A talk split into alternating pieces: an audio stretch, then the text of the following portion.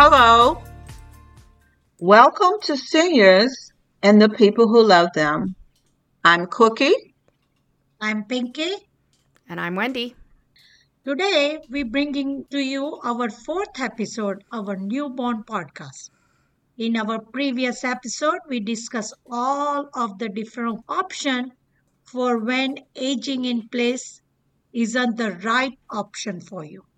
We are going to talk more in a depth about acute rehabilitation. But before we do, I have to give you this disclaimer. Our weekly disclaimer is that we are not physicians or lawyers. If you have a medical issue or a legal issue, please seek a practitioner or lawyer to give you professional advice. Okay, we're going to start with what is acute rehabilitation. Acute rehabilitation is when you've had something happen to you that the hospital or your providers recommend that you need very acute rehabilitation. It's it's pretty um, it's pretty aggressive rehabilitation, and sometimes it will take place in the hospital that you're at. But I would say more frequently than that, it takes place in a separate facility. And patients are generally admitted who have a traumatic injury, a debilitating disease, certain types of surgery. To add to that, the main thing you guys need to remember is acute rehabilitation is acute condition. In that means it happened now. It cannot happen on a past. Like example, you have a stroke two months ago and now you say, oh, I wanted acute rehab.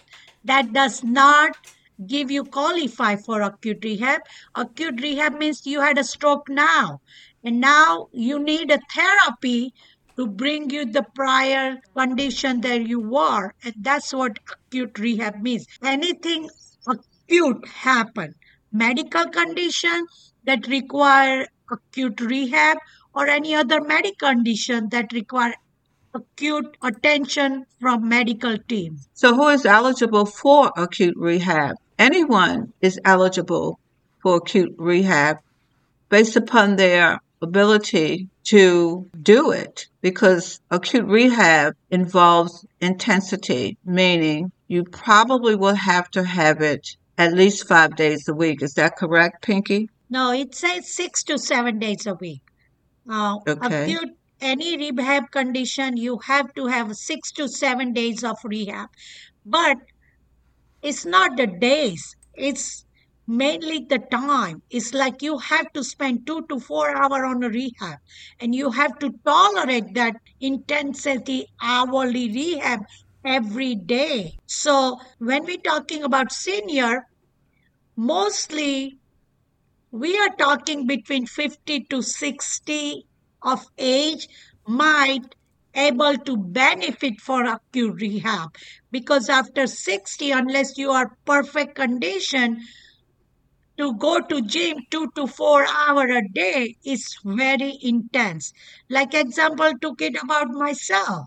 If i go to gym 1 hour i'm tired so think about it that you need to work on a gym to get rehabilitation 2 to 4 hour every day that is very intense to get in that rehabilitation for acute care. I think we've all had experience with seniors that just are unable to tolerate the level of rehab that they need to keep qualifying for that certain level of care they are. It doesn't mean that they're not trying or that they can't get there. It just means that they're in such a fragile state right now that they just can't tolerate that level. And unfortunately, most insurance companies don't really take that into account. And Wendy, you are so right that anybody can, but the even medical condition intensity is high, including rehab. So you are so right that most of our senior is not that they're not trying, it's just not able to do the rehab for two to four hours a day. Would you like to know what Medicare says? Yes. So Medicare says that um, it's just like we talked about. It's an intensive rehabilitation therapy program. It has to be ordered by your physician. It has to be supervised by a physician. And what is covered under Medicare's coverage of that is a semi private room. You might not have your own room. Physical therapy, occupational therapy, speech language therapy, and that will depend on what your needs are.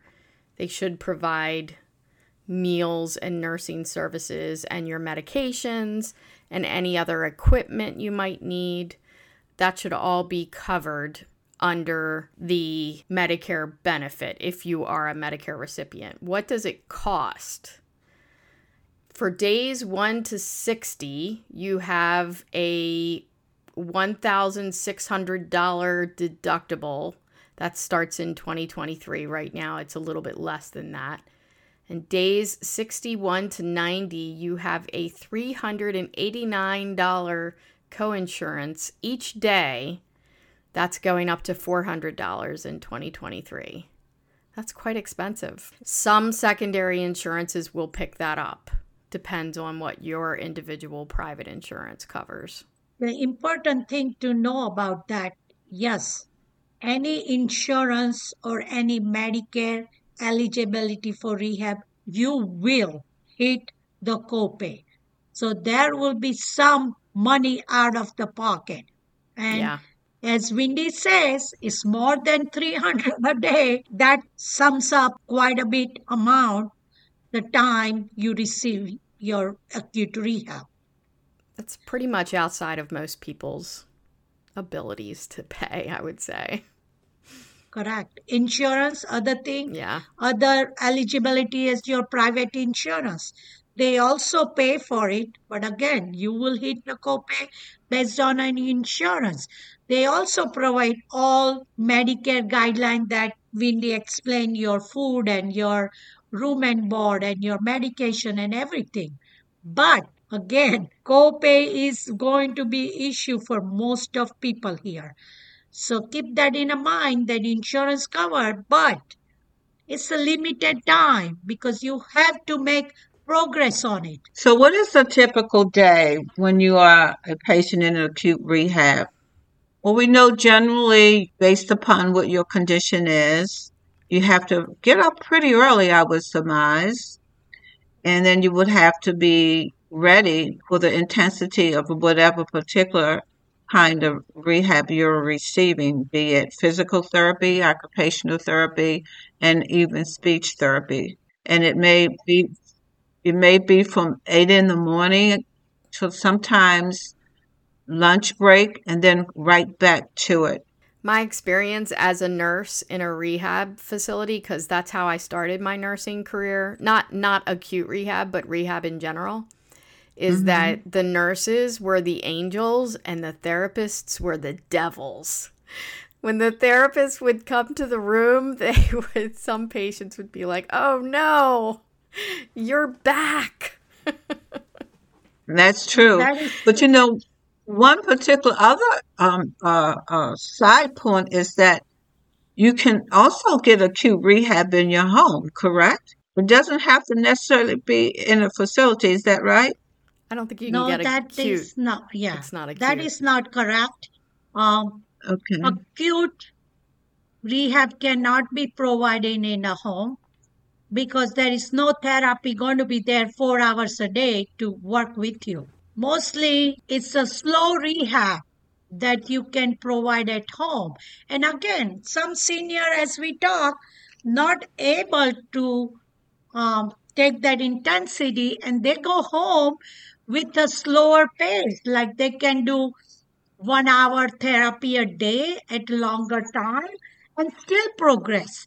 But again, it's not going to be acute rehab where you can take two to four hours a day to recuperate where you were. It would not be possible at home. So is acute rehab only for people um, with injuries? Because I know of a situation where someone's grandmother had um, Parkinson's disease, and um, they were told that acute rehab would probably be appropriate for them. Have you all had any experiences like that? That is that is true, but again, the Parkinson acute Parkinson's flare up has to happen then. It's not because I have a history of Parkinson, so I need a rehab, acute rehab. If somebody like example MS, if they flare up and doctor thinks the acute rehab going to put them on a same medical condition they previously before what happened acutely, then yes, it can be. Certain medical disease process does help with acute rehab. So that in that case again, it has to be ordered by your physician. It also has to be supervised by your physician. So all this criteria has to be applied before to eligible for acute care. Example, wound. If you have a wound that was very deep to the bone last year, and now this year it is smelly and it has a drainage and it's all sign of infection. That person is not going to be able to qualify for acute care because he or she has a chronic wound that is not qualified for acute care. Acute care means acute happen now. And that's what requirement. So if you are in a hospital, you have a stroke and you are lying on a bed and you somehow you had a stage four big deep wound in your sacrum and then with physician blessing, you might able to go to acute care. So that's the criteria everybody has to remember. Acute, not chronic condition. Chronic condition would not qualify for the acute rehab.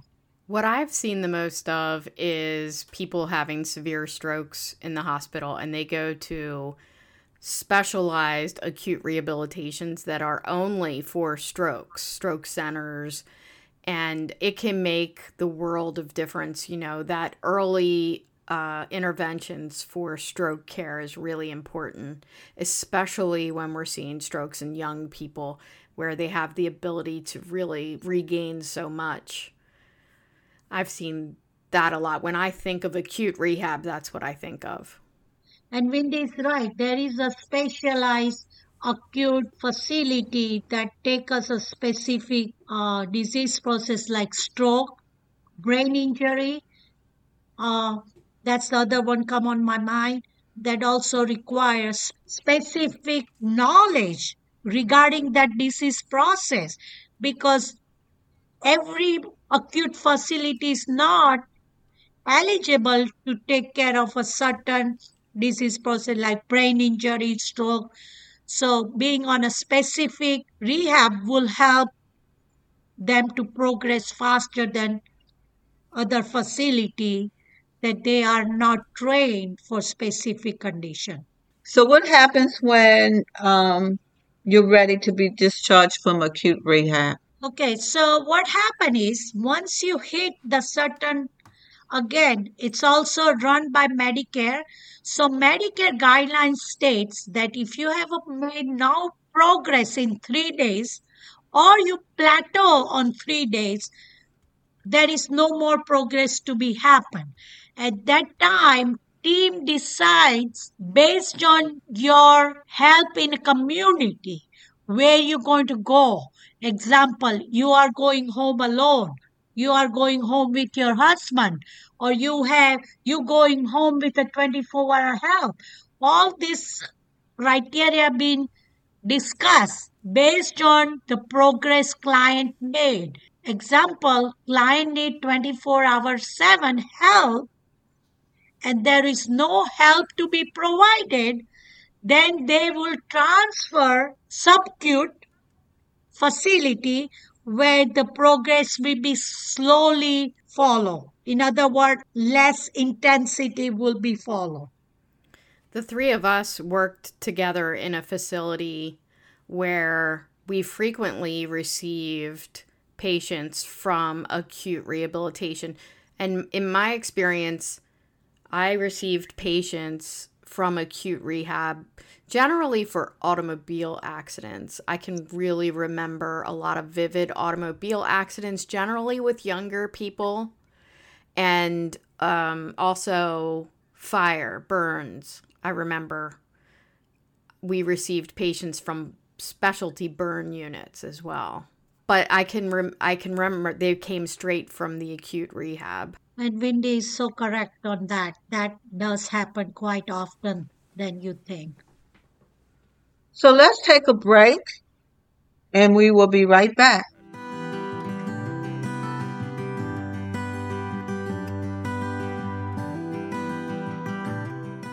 Okay, welcome back. This is the part of our podcast where we will give you some resources if you need to continue your research. Take it away, Wendy. All right. As usual, I find a ton of resources from Medicare. Uh, if you go to medicare.gov, and they have sections on hospice, on inpatient rehabilitation, on hospital stays, on anything you can think of. It really is a wealth of knowledge.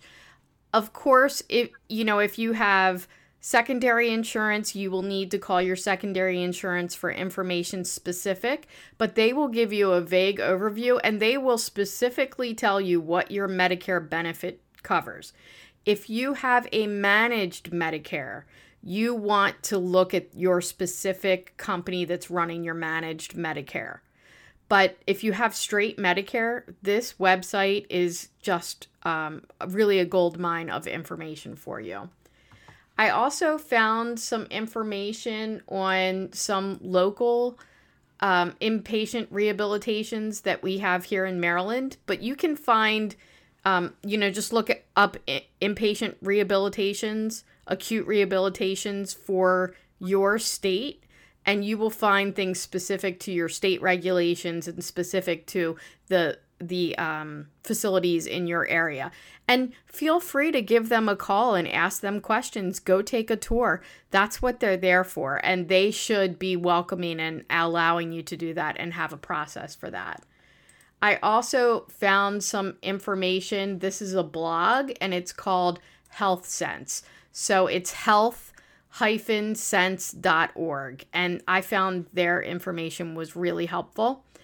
Um, and again, I also get a lot of really great information from your state governments, from your local governments, from NIH. If if we're talking about the most recent information on COVID 19 or the flu, things like that. The CDC is really a great resource for all of that. Googling will get you around. You just want to make sure that if you're on a site that's specific to a specific facility, that you need to know they're giving you the information for that facility alone. So if you're looking up your state and local governments and the federal government, you're going to get more broad information. Okay, so um, that's pretty much our show for today. And we hope you enjoyed our podcast. But we want to just emphasize that there's humor in everything. So we know this is serious. Sometimes it could be overwhelming to you. However, but we want to first say that you have the opportunity to subscribe to our upcoming episodes. We will be releasing new episodes every other Tuesday morning. And if you have any questions, feedback, or ideas for future topics, please visit our website www.seniorscast.com. You can also email us at seniorscast.com. That's S E N I O R S at seniorscast.com. If you would like to help us get our new podcast off the ground, please give our podcast a review on Apple Podcasts or wherever you listen to your podcast. So before we close out this podcast, Pinky's going to share some humor with you. Okay. This is this is the way it goes. I asked my 91 year old father, Dad, what were your good old days? He thought a little bit and then thoughtful reply, When I wasn't good and I wasn't old. so until next time, I'm Cookie. I'm Pinky. And I'm Wendy. Bye bye, everybody. Bye bye now. See you later, friends.